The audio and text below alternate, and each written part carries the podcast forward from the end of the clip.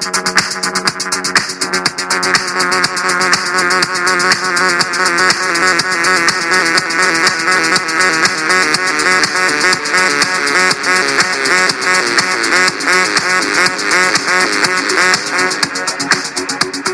is April 3rd, 2018, on a beautiful, warm Tuesday afternoon here on the west coast of Florida. My name is Joel Tillis, and you have tuned in to the Soul Trap. It has been a very, uh, very special time here these last couple weeks. We've made a lot of new friends here at the Soul Trap and gotten to know, uh, know a lot of you for the first time, and we're excited to be able to come to you and share our broadcast, our thoughts, our ideas, our concepts, uh, our doubts, our concerns, our speculations, everything in between, and somewhere beyond that. We are glad to be with you, and I trust that this broadcast finds you in good health, good spirits, and as we oh, as we say almost every time, we trust that it finds you on that good and narrow way. I want to send a special shout out to um, Pastor Andrew Sluter and uh, his infamous, if not famous, sidekick, Brother Randy Keener. What a privilege it was for them to have us on the broadcast, uh, back, Backwoods Bible broadcast on Facebook. You need to check them out. And uh, we try to post them on my own uh, personal Facebook, but also on the Soul Trap. And uh, we were on their show, and many of you we've gotten to know via their show. And uh, it is an honor to be your friend, uh, to be his friend, I should say. It's an honor to be their friend. And I support his ministry wholeheartedly and uh, what he's doing and what he's trying to accomplish. A tremendous, tremendous man of God, and we're privileged to be on that. And if you're not following him, you need to follow them on Thursday nights. Great broadcast, good way to get your Bible questions answered, and a good way to enjoy yourself in the Lord. Nothing wrong with having a good time and enjoying yourself if you're a Christian. I don't think looking sour and acting sour makes you spiritual. I think that makes you stupid. Uh, but uh, they have a lot of fun, a lot of laughter, and a lot of good times, and a lot of good Bible doctrine and a lot of good balance. And again, we just wanted to say thank you. We're on this show a couple weeks ago, and uh, many of you have, have since that time tuned into the Soul Trap, become followers of the Soul Trap, followers of myself, and we're excited about that listening to the podcast uh, do send us a message. You can reach us via Facebook. You can also um, email us at Pastor Tillis at suncoastbaptistchurch.org. That's Pastor Tillis at suncoastbaptistchurch.org. Uh, we love to hear from you, get to know you, talk to you a little bit more. You can certainly send us questions and uh, send us leads.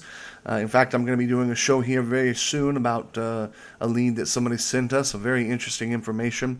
And we'd like to hear from you as much as possible, so you certainly get in touch with us. Well, you know, there are a lot of different things that we could be talking about going on in the news, and I suppose this is probably going to be old hat uh, for some of you. But I, you know, with all the pressing things going on, I know we could be talking about different things, but I, I want to return to the subject of cryptozoology, uh, if we can. It's always been a fascinating, interesting subject to me because on the one hand, there never appears to be any real hard empirical evidence, for lack of a better word, that a Sasquatch, a Bigfoot, abominable snowman, Yeti, uh, whatever you want to call it, there there almost never is any real empirical um, clarity type evidence that says yes, this is there. At the same time, it's fascinating because this is one of those subjects, cryptozoology, that is rampant around the world. Now, I'm not talking about a few places here or there. I'm talking about in almost every culture around the world. There are the stories of uh, things that are out there. You know, my daughter and I have been watching this new show on AMC called The Terror based on a novel which was loosely, loosely based on a true story uh, about a couple ships that are out there trying to make their way through the the uh, Icelandic regions, and they get trapped. And there is some kind of something that they have named as the terror out there. Not a bear. They don't know what it is. It's some sort of wild animal. They think, but it struck up a conversation again in our home. And in the Tillis home, the question is not, hey, dad, how do you change a flat tire? Or hey, dad, what's the best lawnmower? Or hey, dad, how would you build a doghouse? It's, hey, dad, do you believe in Bigfoot? And that's a hard question to answer. It is, because as I said just a moment ago, there's not really any pure um, empirical evidence. But yet, there is enough anecdotally, experientially, and certainly uh, uh, anthropologically that says maybe, maybe, there is something out there. And every once in a while in history, and every once in a while in current events, you come across a story that makes you stop and ponder and think, maybe. Maybe.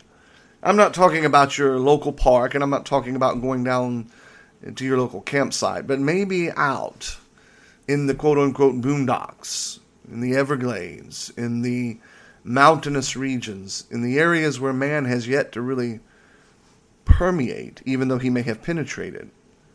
Maybe there is something out there. Maybe not entirely biological. Maybe not entirely alter dimensional. Maybe something in between. I don't know. I don't know. There is a story in the 20th century that makes us stop and think about what may lie out there. It is the story of Dyaltov, the, the, Dyalt, the Dyatlov Pass. It's a Russian name, and so forgive me for struggling to pronounce it, but it's D Y A T L O V. The Dyatlov Pass. It is not a story that is necessarily going to change the geopolitical landscape, and it's not a story that's going to unravel the mysteries of the time space continuum. But it is one of those stories that reminds us that although we may not have the empirical evidence as we've talked about, there is certainly experiential and anecdotal evidence that there are more things out there in the dark than we often realize or can explain. What draws me to this particular case, the Dyatlov Pass, is that while they are reasonable in the sense that we are comfortable processing it with our own worldview, while there are reasonable uh, explanations, there are empirical, rational reasons why people go missing in the woods. We know that. There are things like weather conditions, human mistakes, natural occurrences that, that occur. But what draws me to this case is that it's very hard when you study the facts of the Dyatlov Pass incident it's very hard to simply justify what happened there by natural causes. From China to New Jersey, from the Hopi Indians to the stories surrounding Mount Shasta, across the world, from all different kinds of backgrounds, termed and described in all different kinds of ways and description, there is something out there in the woods. Or at least that's what vast, vast arrays of different people have said. Maybe it's something unearthly. Maybe it's something inner earthly. But if you were to ask a large portion, going back thousands of years of human beings, they would tell you that there is something out there. The Dyatlov Pass was named after the leader of the hiking group that went missing, Igor Dyatlov. The group consisted of graduate students from the Polytechnic Institute. Their plan was to trek 350 kilometers on skis through the forests and northern Urals to Mount Otorin. Actually, the name Mount Otorten, O T O R T E N, loosely translates in the Mansi language as quote unquote, don't go there. How ironic that is. On February 12, 1959, the nine failed to report to the scheduled endpoint at a village called Visay. As a result of rescue efforts, the group's tent was found on the slope of a mountain. The mountain is called the Mountain of the Dead in the Mansi language. On February 26th, investigators later determined that the tent had been cut with a sharp object from the inside. The skiers also left all their belongings in the tent while apparently trying to urgently flee the campsite. After following footprints down the hill for about 1.5 kilometers, some of these fleeing were wearing only socks, some were even barefoot. The search party found five dead bodies. Some of the hikers were wearing only underwear. Their bodies showed signs of a struggle, such as fractured skull and broken ribs. One of the women had their tongue missing.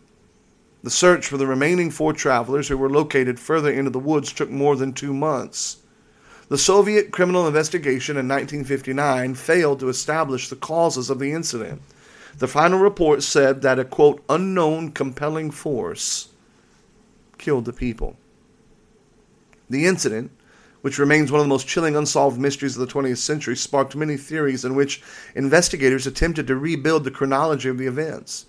The numerous explanations put forward included an avalanche, military tests seen by the hikers that the government was trying to hide, a hostile encounter with an unknown creature, paranormal activity, or a run in with the Mansi people, villager people, a backwood people that lived there in the mountain region. Access to the region was closed to the expedition and hikers for up to three years after the incident. Three years.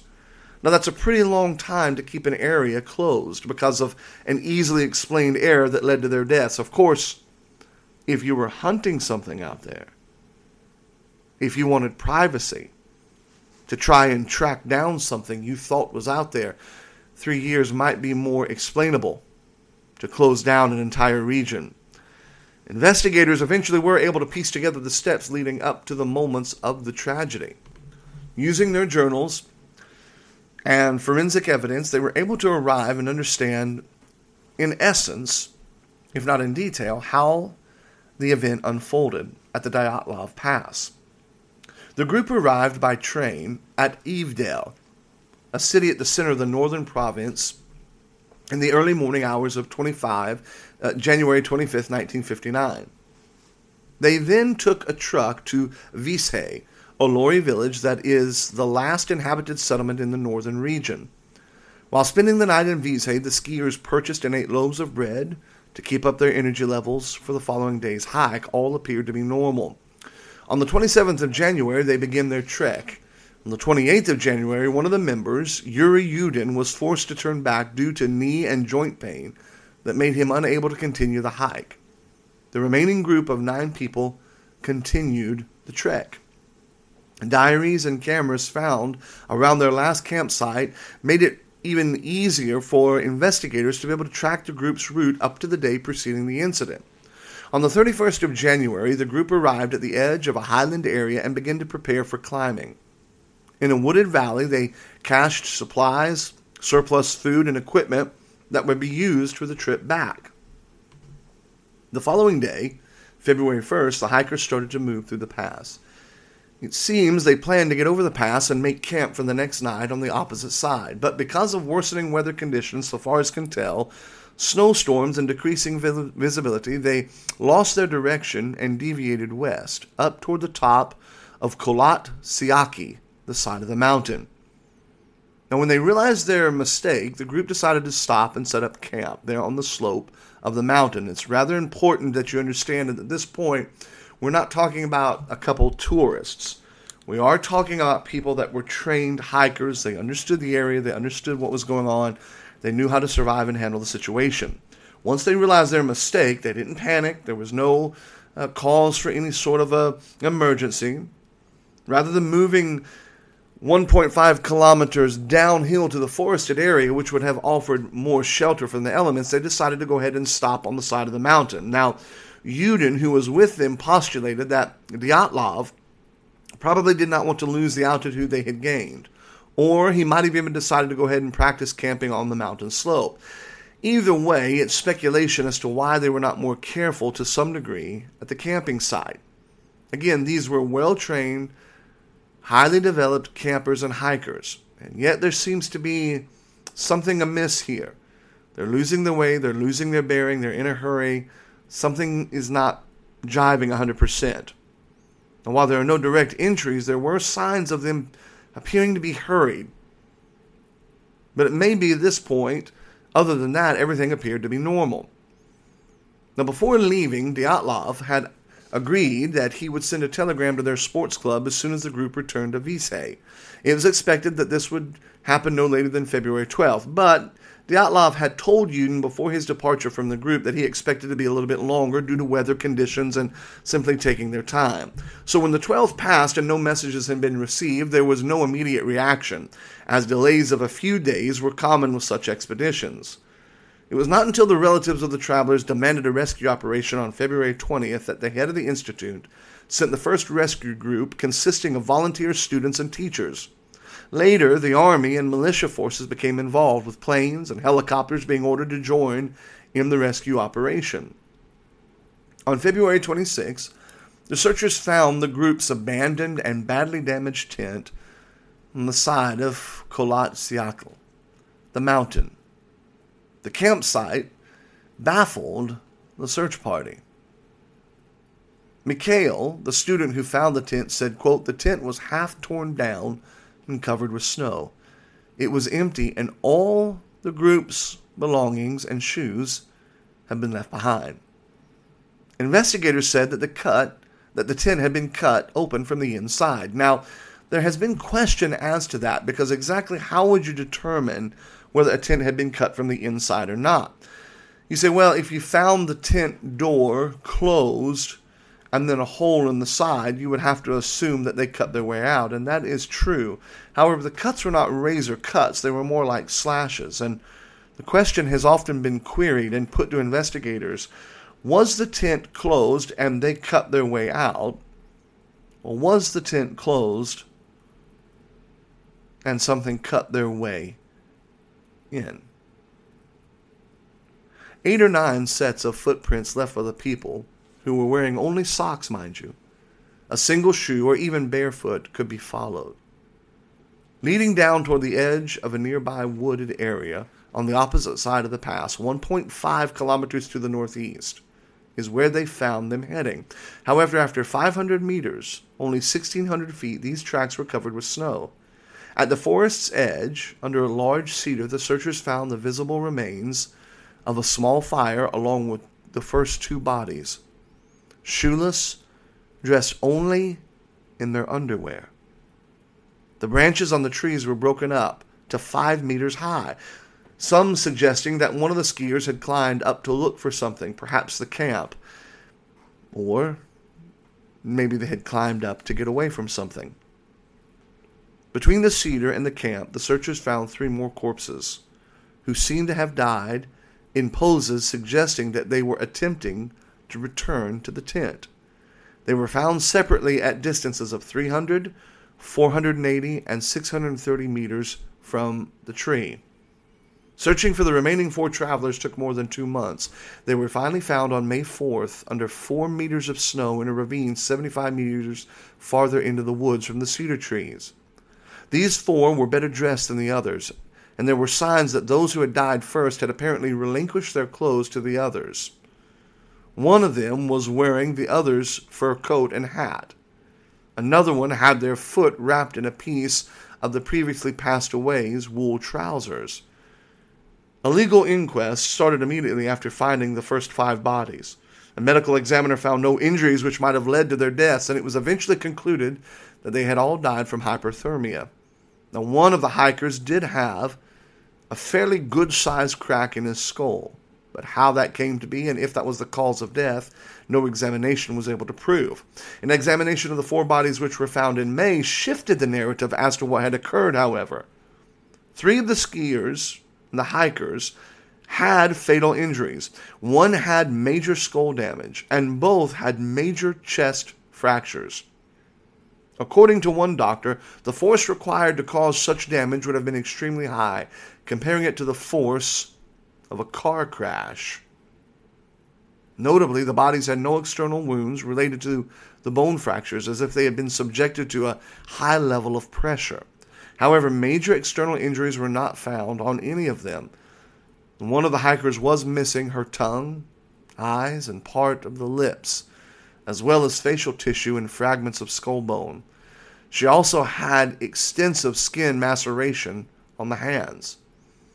There was initial speculation that the indigenous Mansi people might have attacked and murdered the group for encroaching upon their native land, but investigation indicated that the nature of their deaths did not support this hypothesis. The hikers' footprints alone were visible, and they showed no sign of hand to hand struggle. There was nothing else out there, so far as anybody could tell, with them.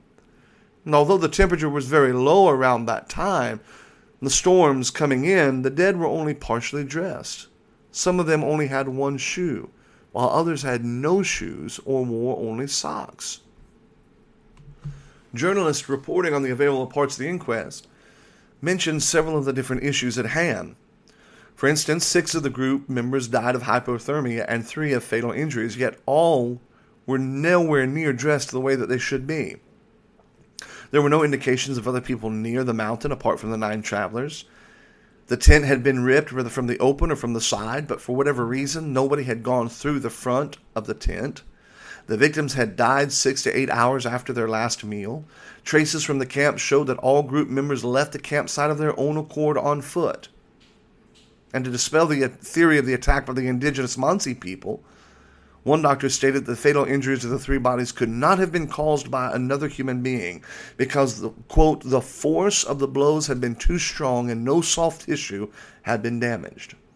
Released documents contain no information about the condition of the skiers' internal organs. There was no survivors of the incident. At the time, the verdict was that the group of members all died because of a compelling natural force. The inquest officially ceased in May 1959 as a result of the absence of a guilty party.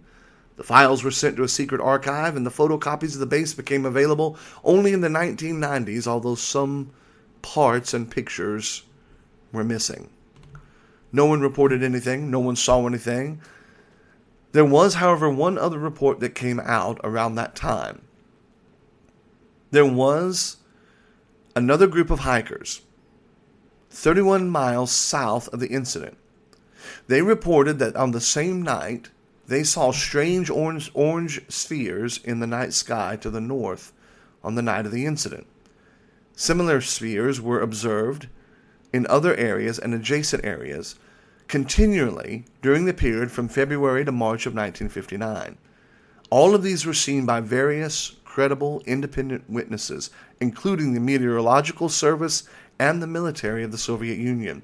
However, these sightings were not noted in the initial investigation in 1959.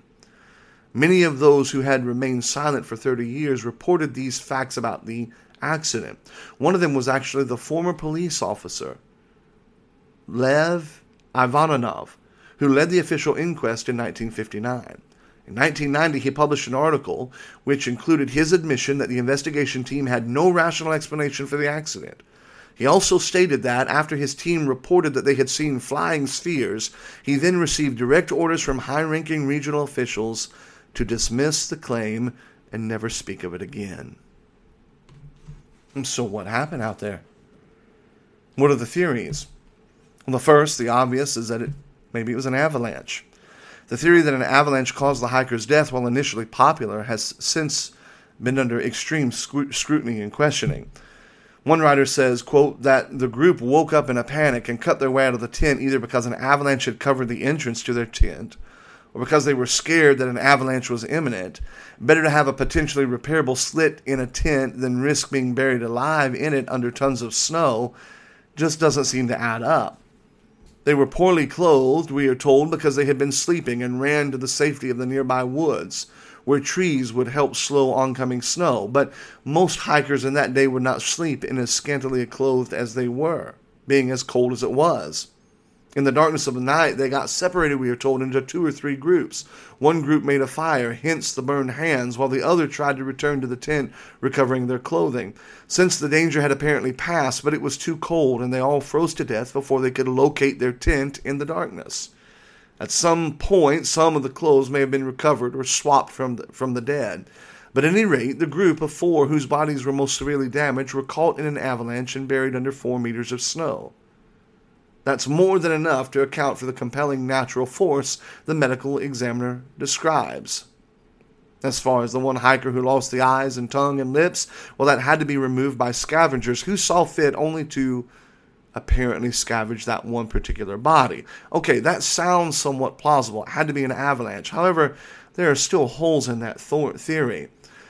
Evidence contradicting the avalanche theory includes the fact that the location of the incident did not have any obvious signs of an avalanche having taken place. An avalanche itself would have left certain patterns and debris distributed over a wide area. The bodies found within 10 days of the event were covered with a very shallow layer of snow.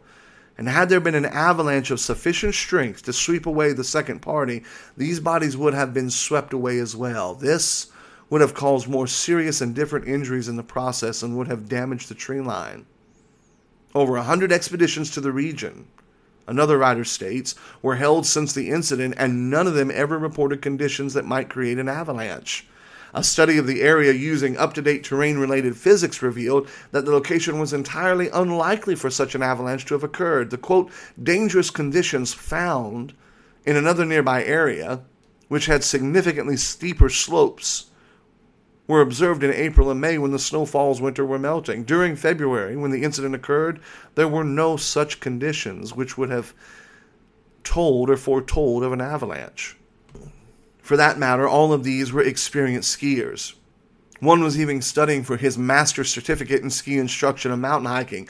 Neither of the two men who were leading the party would have likely been willing to camp anywhere in the path of a potential avalanche. Well, others suggest the idea of infrasound. Infra, I N F R A, sound. Another hypothesis, popularized by Donnie Eichar's 2013 book Dead Mountain, is that wind going around the mountain created a sort of a vortex uh, street, he says, which can produce what's called infrasound. Infrasound capable of inducing panic attacks in humans. According to Eichar's theory, the infrasound generated by the wind as it passed over the top of the mountain was responsible for causing physical dif- discomfort and mental distress in the hikers. Eichar claims that because of their panic, the hikers were driven to leave the tent by whatever means necessary and fled down the slope.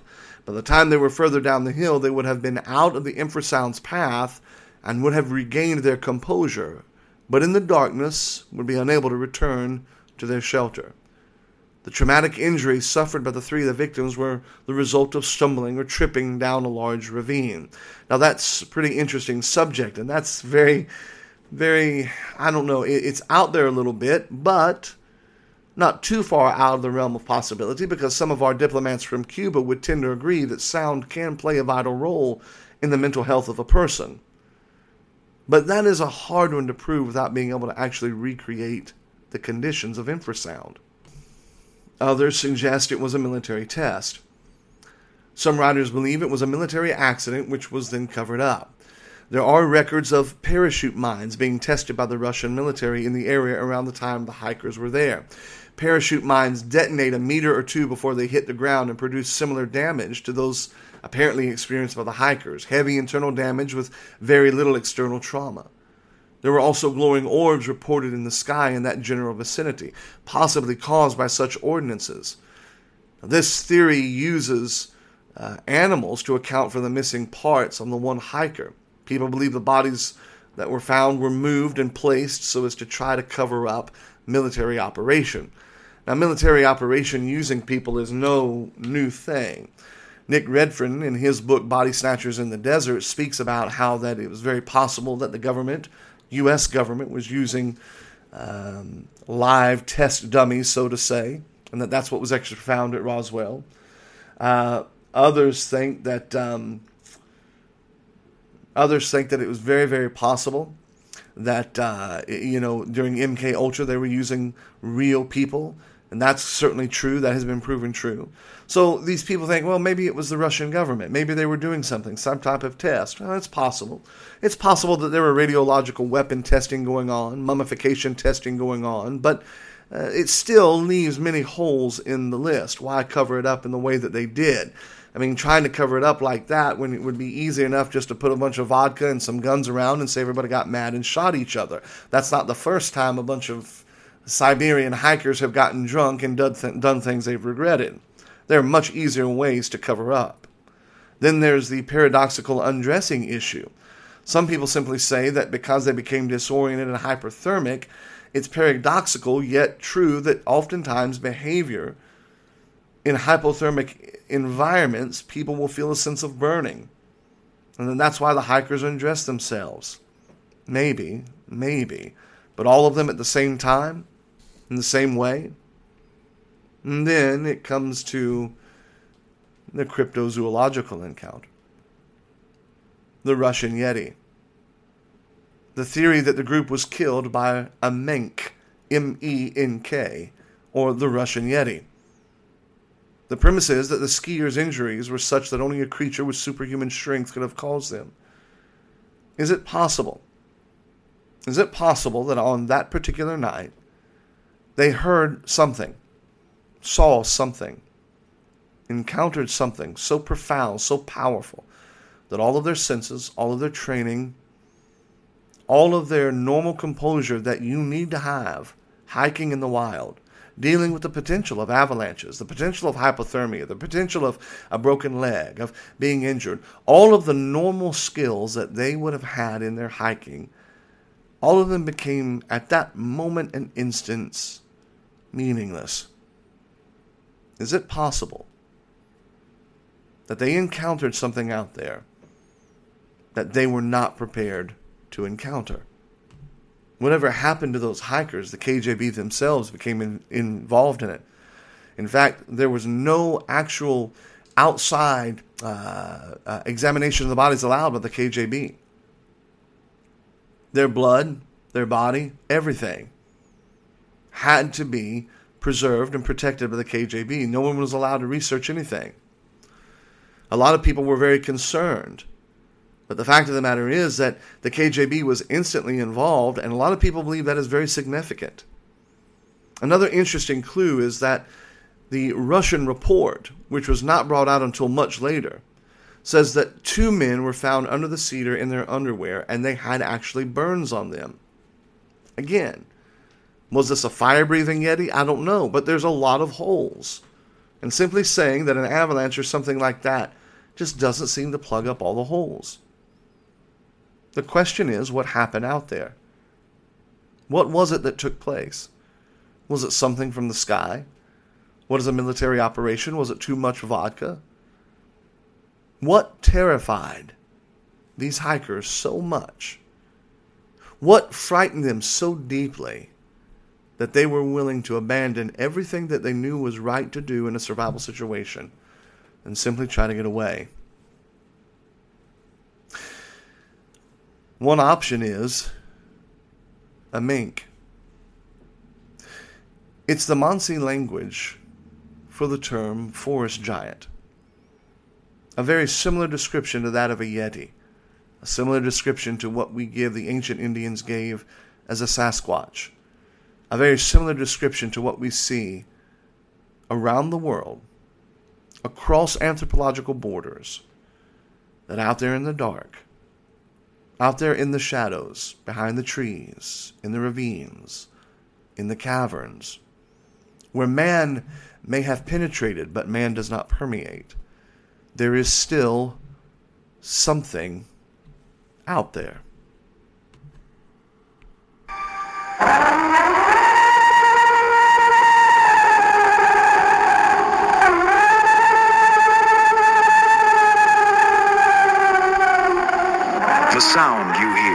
What some experts claim to be a Bigfoot scream. Recorded in the state of Washington by a group of campers in 1971, it is regarded as the highest quality audio of the creature ever captured. So, remember that next time somebody invites you to go camping. What happened out there on the side of that mountain in Russia? I don't know. I don't know. Nobody else knows. Maybe it was an accident. Maybe it's explainable. Maybe it's not explainable. But there sure is a lot of unexplainable going on out there in the night in the woods.